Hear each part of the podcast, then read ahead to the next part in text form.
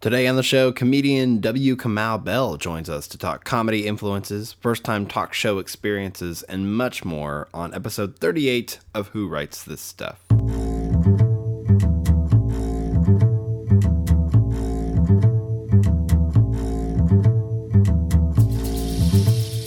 It's Saturday morning and I just woke up. That's why my voice is really low. Hey, everybody, welcome to the show. My name is Nick Flora. This is Who Writes This Stuff, episode 38, coming to you from my house in Nashville, Tennessee. Thank you for listening. Um, I am a morning person. I've never done a intro to a podcast in the morning, and you'll see that I am this way. My voice is low, but my spirits are high because I'm a morning person. One of the most hated people in society today. Uh, this is episode 38, as I said, which means this podcast is about to be over the hill. Uh, and we'll probably have to start taking some sort of vitamin supplement at some point and invest in one of those vitamin a day containers, you know. So if you guys want to send those in, uh, we're not far from it. So you know, where's the time go? 38 episodes. Here we go. I'm excited about this one. Uh, this has been a, a crazy week, uh, but really the last 24 hours. Yesterday I podcasted three times in four hours, which I've never done. And was quite a rush, I'll tell you. I felt like a marathon runner or uh, a, a guy who sits in his computer chair and, and has three consecutive conversations. That's actually probably more what it felt like. Um, also, uh, I wanted to say that this is episode 38. Next one, uh, but for you math majors out there, is episode episode 39 uh, and it will post on december 18th and will be our annual uh, best music of the year podcast I, I did it last year and i'm going to do it again this year so that makes it an annual thing uh, I, i'm actually uh, excited about it. I want to incorporate you guys. So um, I want a bunch of listener feedback on the on that show specifically. So um, I'll be counting down my top ten favorite albums of the year and songs of the year probably, and uh, I want to hear yours. So if you have a list of favorites in the world of music from 2012, email who writes this stuff podcast at gmail.com. Uh, and I'll read them on the show. So and and and you know talk about how great you guys are all at once. So uh, also, if you don't want to email because it's such a drag, it's like two steps to make a thing happen. Uh, you can you can tweet at Who Writes Pod or uh, write on the Facebook wall at uh, Who Writes This Stuff on Facebook. So, um, but yeah, send in your favorite music choices of 2012. Um, also, uh, you know, even if it's just music that didn't come out this year, but that you got into this year, uh, that might have come out in previous years that you know you didn't know existed or you just drug your feet too long and uh, didn't quite get into. Uh, I want to hear those too. Those are always fun. Uh, I have a few of those as well that I'm like, this has been around for a couple years. I'm just now getting into it. So yeah, send in your favorite music choices of 2012 uh, before December 18th, and uh, we'll have a gay old time. Um, I can I can say that right. Is that offensive? The Flintstones said it. How offensive could that be? Uh, don't answer that. So today uh, I have we have a great show uh, with uh, comedian W. Kamau Bell. But before we get to that, as always, if you want to contact the show, as we said earlier, who writes this stuff podcast at gmail.com. Uh, send me emails. I love getting emails from you guys. Uh, if anything discussed on this episode or previous ones grabbed you in a certain way, or uh, you know just reminded you of something, uh, join the conversation. Shoot us a line. Uh, let me know and uh, what you think, and you know I might read it on the show. So also, uh, leave iTunes reviews if you would be so kind. Uh, you can go to the iTunes podcast page and just leave a quick review if you enjoy the show. It really does help us out, helps iTunes know that we're here. Uh, I would like to give a shout out right now to Trent Anderson. Anderson, who uh, left the the la- latest iTunes review. Very kind.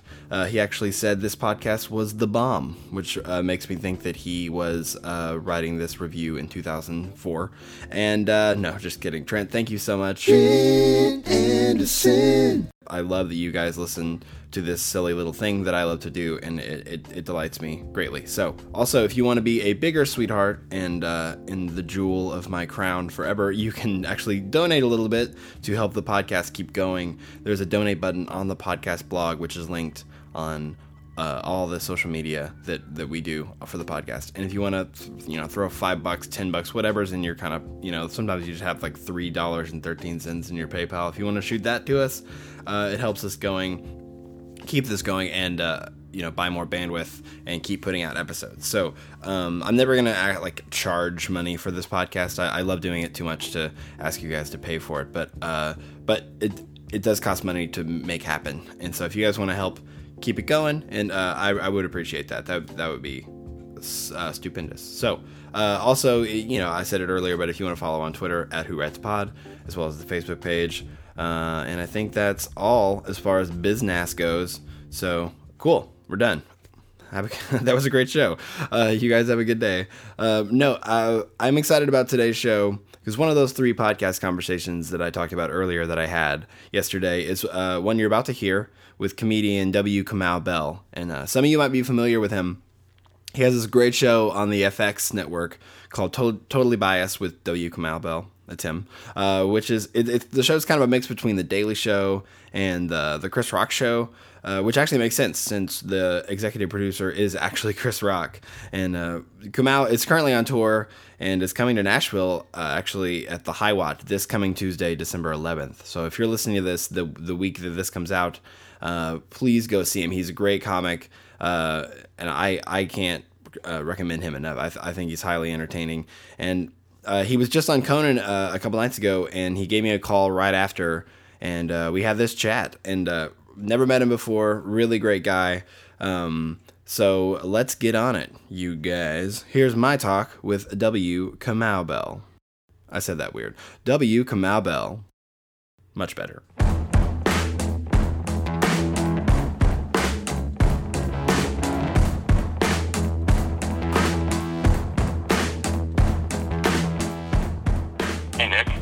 Great job on Conan, by the way.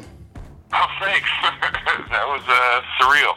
Yeah, was that your first experience with a uh, with like a talk show like that, where you actually got on panel? Um, I mean, you know, it's funny as a comic, you do all sorts of tiny little versions of that, but that's my first of the major big talk shows. Yes, absolutely. And, yeah. And you know, I always thought assumed as a comic I would get on as a stand-up first, and then make your way over to the panel over the series of years. But my whole career has been backwards and through side doors, so uh, I guess it makes sense that that would be another way in which that happened. You know, like I'm performing at Largo in L.A. tonight.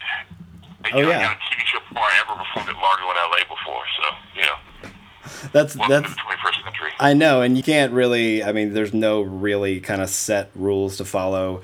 You know, with performing these days, you just kind of go through the doors that that are in front of you. I guess. Yeah, yeah. Or you build a house and make a door and go through that door. That's a good way to put it. Absolutely. I love I love on Conan like you know you even just having a rapport with Andy. Uh, you know, just you- you have that. Well, yeah, it just sort of seemed, you know, Andy sitting there to your right, uh, like staring at you, and, also you kind of feel like you know him, even though you don't. But you know, you just sort of feel like, you know, why not, you know, and they sort of very, they're very nice there and say, hey, do what you want to do.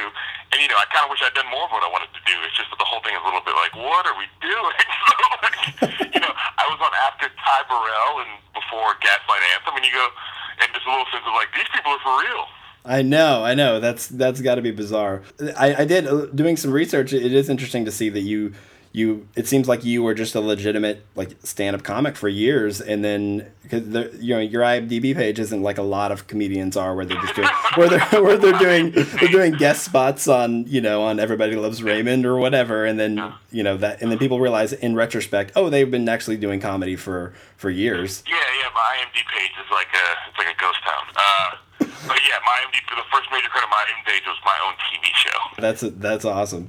Uh, Which is funny because people in the current era are like, who you know, there is a sense of like the internet and sort of the mob mentality. This who is this guy who I've never? Well, you know, not everything happens the way that you think it's going to happen. So That- that's you true. know, people who are deep cut comedy nerds know who I am, and so you know, and and the and the other people will, are finding out. You know, hopefully as we as the show continues. Totally Mm. biased. you would think at some point we would get we wouldn't be so surprised that somebody kind of comes up uh, you know out of nowhere and and essentially as far as like being on television and whatnot you know because but Well, uh, yeah, well, I mean, the dominant paradigm is that you go through New York or LA, and it just so happened that I stayed in San Francisco. And I would make trips to New York and LA when I needed to, and I performed my solo shows there and did stand up there, and you know, did a bunch of festivals in New York, or a couple festivals, Solo Nova and the Fringe Festival.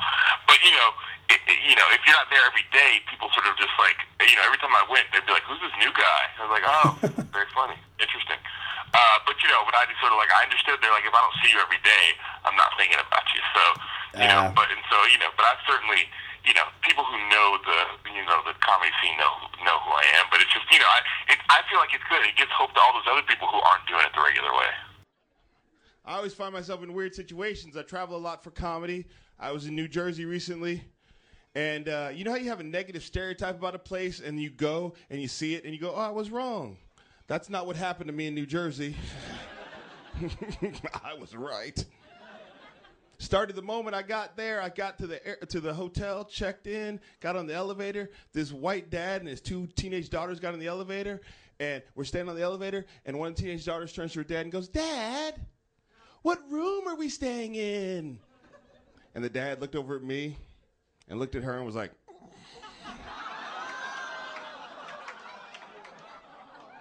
But she didn't get it. She's like, Dad, Dad, Dad. You know how young white girls are. Dad, Dad, Dad, what room are we staying in? And he was like, sixth floor. I know the floor, but what room? 640. And I was like, okay, stop, everybody. First of all, young lady, let me explain. Your dad doesn't want to say what room you're staying in in front of a strange Negro he doesn't know. So just calm down. You'll be there in a second. Also, don't worry, I cracked the code. I know you're staying in room 640. My show gets over at midnight. I'll see you at 12:30. And I'm bringing all my rowdy Negro friends. Are you ready for some Negroes? Uh, where did you first get the idea of performing comedy just as a thing? Where did that Where did that mean, come I in? always wanted to be a comic. I'm one of those people who was like, who grew up. That was like once I realized superhero was not a legitimate job option. uh, I wanted to be a comic because that seemed like as close to being Spider-Man as possible. What What kind of sparked that? You know, where you could point and be like, "That I want to do that." You know, I was uh, like, I remember like you know growing up in the era of like video stores. Like you know, like like so first I'd been a big fan of Saturday Night Live, and therefore a big fan of Eddie Murphy, and then renting like uh, Eddie Murphy Delirious. Sure. and being like, and you know, and Eddie Murphy at that time seemed like he was probably like three years older than me, but he was a lot older. Than me, you know, like, you know, and and as we you know, oh, you can just do that, you know, and then and the you know, I'm still trying to do that. Uh, and then uh, like Bill Cosby himself was a real touchstone for Oh, me, yeah. you know, just because I think there's something about the two of those, two, like Delirious and Bill Cosby. Delirious is like. Like basically like a kid who's in full control of his powers, and Bill Cosby himself is an adult man in full control of his powers. He's not even standing up; he's literally sitting on a chair. Like I can do it from here. Yeah, there, there, even a nice chair. there is something kind of badass about Bill Cosby just sitting down and like, no, Yeah. now I'm gonna talk, and the, you know, look the way he looks into the camera, the way he looks into the eyes of the audience. There's something, Yeah. there's something special about that. It's a little bit like your dad doing it. Like I, okay, I have to sit and listen to my dad because I'm partly scared of him, but partly in awe and in love with him. Uh, Yeah, so exactly. And also, the, and he, Bill Cosby, determined, like, he, so he gets like, this is what I think is funny. I'm good at this, so you're going to think this is funny. There's not a sense of him, like, sort of catering at all. And I think that's basically, and, you know, I've seen Bill Cosby, I saw Bill Cosby four or five years ago, and it's still the same way. And it's like, and you watch it, it's like, this dude's a, it's like a master class in comedy, because he's, he's dictating what we think is funny. He's not in any way sort of like, what do you guys want to talk about? he's like, I four stories to tell. They're all about my kids and my grandkids. And then at some point, I'm going to talk about the dentist, and you're all going to laugh like you never heard that joke before. Absolutely. Yeah, he does. He does tend to to take things that might seem cliche, like going to the dentist or other things, and just and but you can't help but laugh your ass off because there's just something. Yeah. And a little bit, he, I think he invented some of those cliches, you know? Oh, that's a good point. Yeah, I hadn't thought about that. been at it, what, 60 years? I don't know, you know? that's true. And so you saw him recently, is he st- and he still has that that quality that that he had all those years ago? Yeah, like I mean, at one point there was like I mean, this was like four or five years ago. But at one point there was like somebody. I mean, it was funny when I saw him. It was in the middle of like he had that mini scandal about the woman who said that he was her father. Sure, sure. That she was from, and you know, it ended up that she was lying, and it was in the middle of that. And I went going, I wonder if anybody's gonna heckle or bring that up. Nobody did. Wow. Can you think of any other comic who could be on stage in the middle of a scandal and nobody? No. He doesn't address it in any way, and nobody brings it up, or nobody nobody it as a joke. Right. I'm, I'm sure Michael Richards hasn't even touched a, touched a stage since his. Yeah, yeah. You know. Remember how long Tracy Morgan had to apologize for? Like, Absolutely. He back up on stage. Wow. Yeah. You That, know, so that's it's like, uh, before he was accepted back on stage and he'd probably get through his act, you know. But so I just think it's funny that like Bill Cosby is just bigger than he's bigger than the art form, and he went through his act and did his thing, and it was great, you know. Yeah, that's And like I said, it's just like uh, the thing. That's the position every comic was in, where I completely dictate what you think what what you think is funny, in the same way that a musician dictates what is a song. You know. Oh, that's a really good way to put it. Yeah, because a lot of people, there are a lot of similarities to to music and comedy, and I think a lot, you know, having to do with genre and different, you know, ways you approach it. And I think a lot of people don't really see it that way. Definitely, there are a lot of quote unquote just kind of regular down the middle uh, comedy clubs too that that don't see it that way either. And people just show up to see Yeah, I mean, I comedy. think that we don't think of music, we don't of comedy enough being like music, and that there are different genres. Like, you know, I think part of the issue, like right now, there's this sort of thing that's happened over the last couple of years where comics have been caught doing something and have been sort of put in the position of apologizing. And you know, first of all, I don't think anybody's above an apology. Even comedians are people too. So, but so if a comic wants to apologize, feel free to apologize. I don't believe that that thing about comics don't have to apologize. Well, they don't have to. They don't want to. But there's nothing. You don't lose any power through apology. That's true. Um, but I think the thing that is funny is that I think there's also a problem. Like, you know, people are still going to comedy clubs to just see this thing called comedy. You know, there's some. They're not doing that thing. You know, comedy nerds know the difference. Like, I'm going to go see this person. right. But you know, people don't go to see. Generally, don't go to see music. They go to see the band or a style of music they like. But people show up at comedy clubs just to see comedy, and when it's not the comedy they want, they they like get they get butthurt, which is fine. But a lot of times it's like if you had just looked this comic up on the internet before you got there, you would have known not to go. I know you literally have it at your disposal to to see whether Yeah, you're there's like. no there's no reason to not know. Who, I mean, you know, or here's the other thing, or know that you're going to a showcase night, and some are going to win you, and some are going to lose you. Do you think that's ever going to shift? Do you think will the mainstream America, quote unquote, will know that there is a difference and learn their lesson at some point, or do you think there'll always be kind of a mountain to climb? I think we count on them learning the difference. I don't think comedy is ever going to be as big. And I mean, it's funny. In some sense, comedy is huge, but it's never going to be as part of people, the fabric of people's lives, the way music is. You know, uh, music can play in the background of your life. When comedy's on, it's got to be right in your face. And plus, I don't get thinking somebody is anybody other than who they are in the 21st century. It made sense like 10, 15 years ago. You could get confused where you have, I think that might be the guy, but now there should be a series of stopgap measures before it comes out here. And right before it gets here, you sh- you shouldn't say anything. You know why? Because you have a device in your pocket that conta- contains all the information from the history of the world, and you can search it by images. You can be like, "Hey Google, is that the lead singer of the Roots?" And Google be like, "No, you're a racist." like, thanks Google. You're welcome, racist. Uh, the bigger thing with me is because I write topically. You know, like I just lost a lot of jokes once the election happened. That's a good point. You know, like I can't. You know, nobody was hear my uh, chunk on Mitt Romney and how I think he might not win anymore. You know? That's true. You you do. no matter how well it was written. And sometimes you're like, oh, I wish I could have that joke for a while longer. You know, because if you write sort of just strictly observationally, which is a, which is a great way to write, you can keep things for a long time. You know, there's comics out there on the road who are touring on the same thing for 10 or 15 years. You know, just because they're like, yeah, the joke still works, and they're not big enough that people know. You know. That's true. There's a, there is a lot I, of you know, I sort of I like the process of writing new stuff. I like the process of creating new stuff. It doesn't always come as fast as you want it to, but it's you know certainly I built a relationship with audience in San Francisco that you know they would let me explore on stage and figure some new things out. So you know it's it's you know and and uh, you know so I like that process of writing on stage. That's something I've always enjoyed. You know, going on stage with a kernel of an idea or just something that's burning a hole in your stomach, and you sort of start to explore it on stage, and and you know, in the right circumstances, you can you know, if an audience is, is hip and with that, you can sort of find some things, you know, and that's great to do. Oh, definitely. Do you, do you kind of hope to, uh, as far as remembering that kind of stuff, when that when the, you go up with the kernel and it kind of turns into this whole thing that you're like, oh, I can use this. Do, do you preemptively you know, record your set, or do you have somebody record your set? How do you figure out, uh, you know, how to do that? You know, for me, it's always about like you know, sometimes I'll real record, but sometimes it's about like. Like it's like immediately rushing off stage and then going, okay, what was that? sort of Right. like trying to re and really sort of document the skeleton of what happened. And you know, it's like sometimes you're just, you know, it's really only super important if you come with a perfect line. You're like, that's the exact way to say that.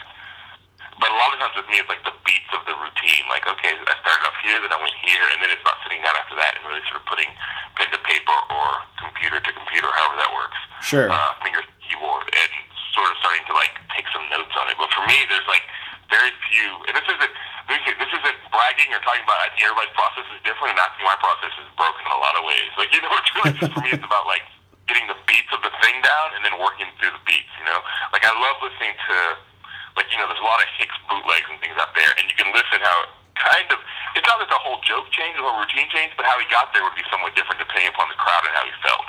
Yeah.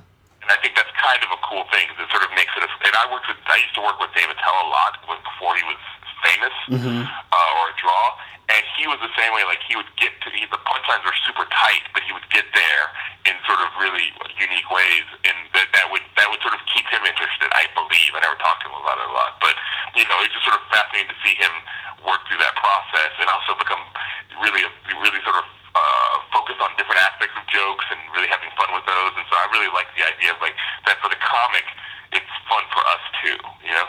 Absolutely. I remember seeing, uh, I guess, on him while he was working out his last hour, Patton Oswalt, and and he he did some stuff that com- basically bombed, and then and then he, and then him him saying to the crowd like I'm I'm right, you're wrong, and that getting a laugh, but then in the hour when he actually did it, it killed, and I was like uh, watching him work it out. It was just it's kind of amazing. It, it's really it's, it's impressive for sure.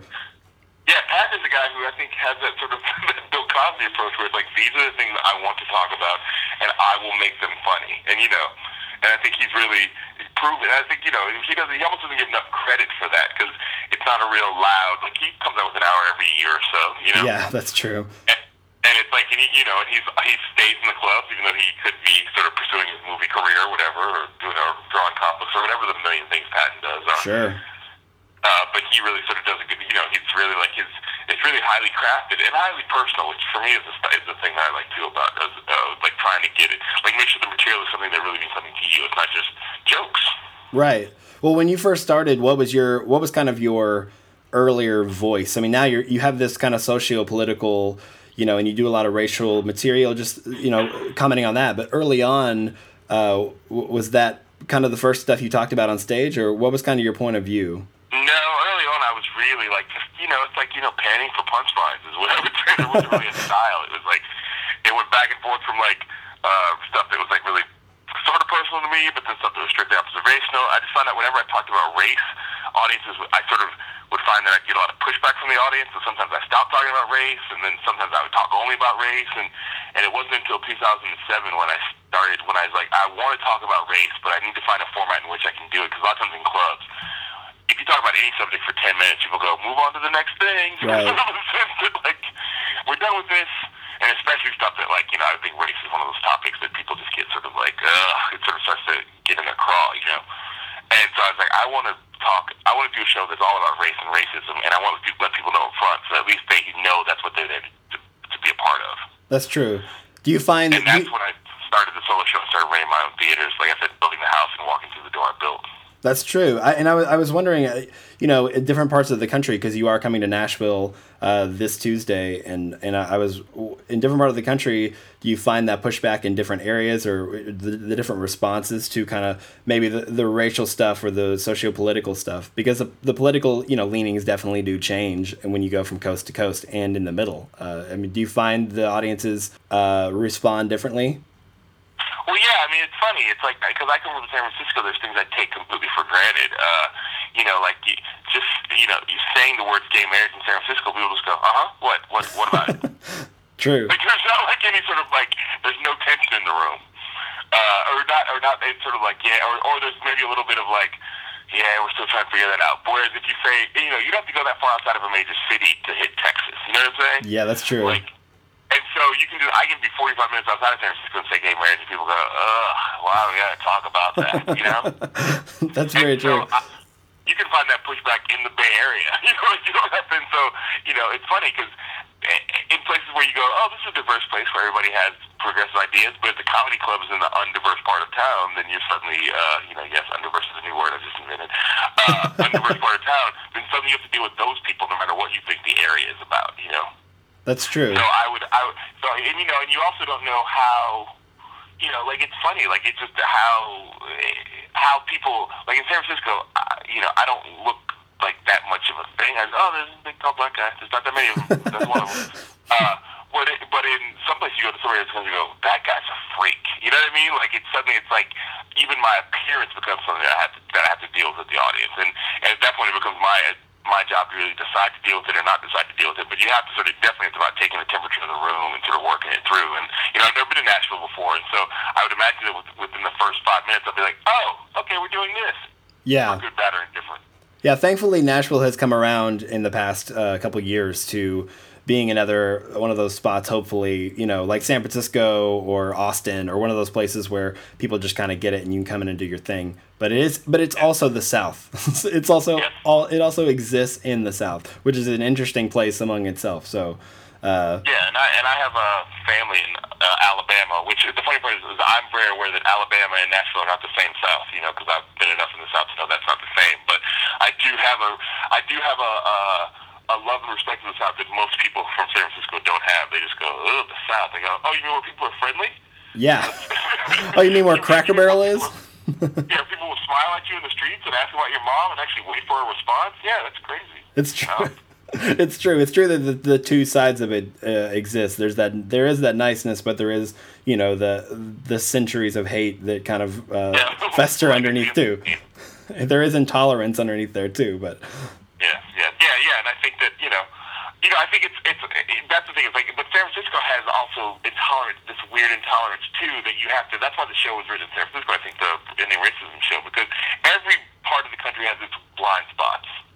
Right you know, every part of the country has it's like, uh, we don't really want to talk about that. And and in San Francisco, they don't want to be challenged. They like they sort of think they. A lot of people in San Francisco feel like, well, I live here, so I must be liberal. And it's like, well, no, you're actually not. Look at what you're doing, and they don't want to be challenged on that thing. You know, San Franciscans get embarrassed about how liberal they're actually not.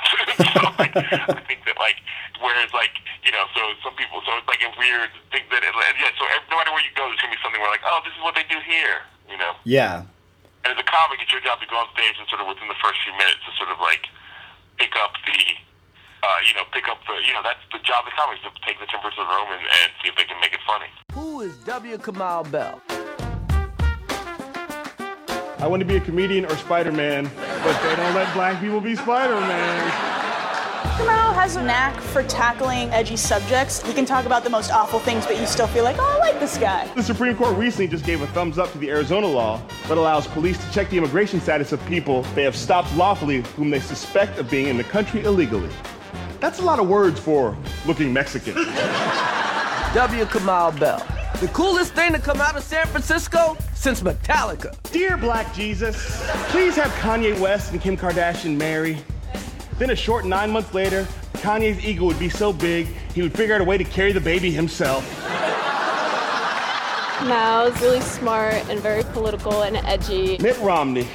That's gonna be hard on a lot of Americans. It's gonna be a Mormon versus a black guy.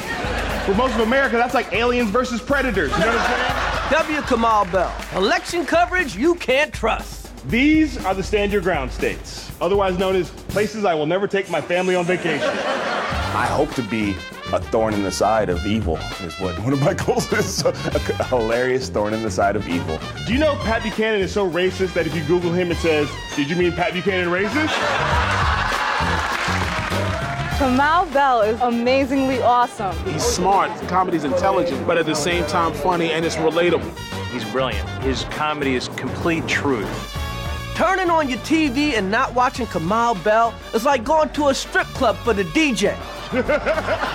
totally biased with W. Kamau Bell premieres Thursday, August 9th, only on FX. Uh, you've uh, you've been doing totally biased now. Is, is this your, still? Are you still in your first season?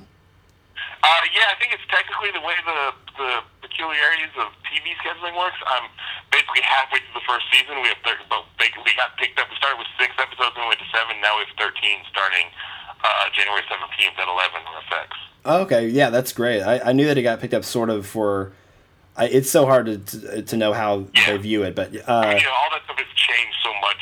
You know, even in you know in the last ten years about what a season is and when it starts. You know, it's so it's just. I just like to think I still have a show.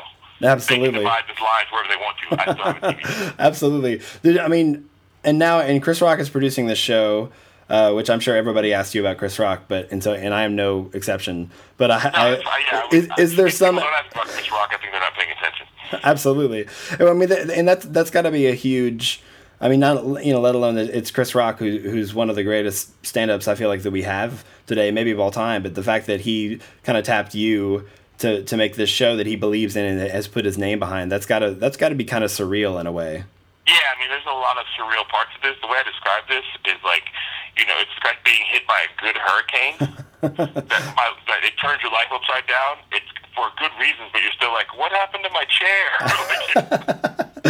like it's great, but it's still a thing that like you have to sort of deal with the uh, the, the, the the fallout of this thing. So yeah, no, having Chris in my um, in my corner is great, and he certainly, you know, the show we're doing is a, you know basically a version of the show he did on HBO, and and so he's done a lot of the things we've done before. It's not, maybe not exactly the same things, but he's done versions of them, so he's got right. advice and and feedback, and yeah, it's great to have around, and he's he's been as he, you know he's been as involved as I've wanted him to be involved. I certainly don't want to look like I'm like leaning on him too much, but no, uh, certainly I, you know he he comes to the tapings on Thursdays and pitches jokes like any other comedy writer.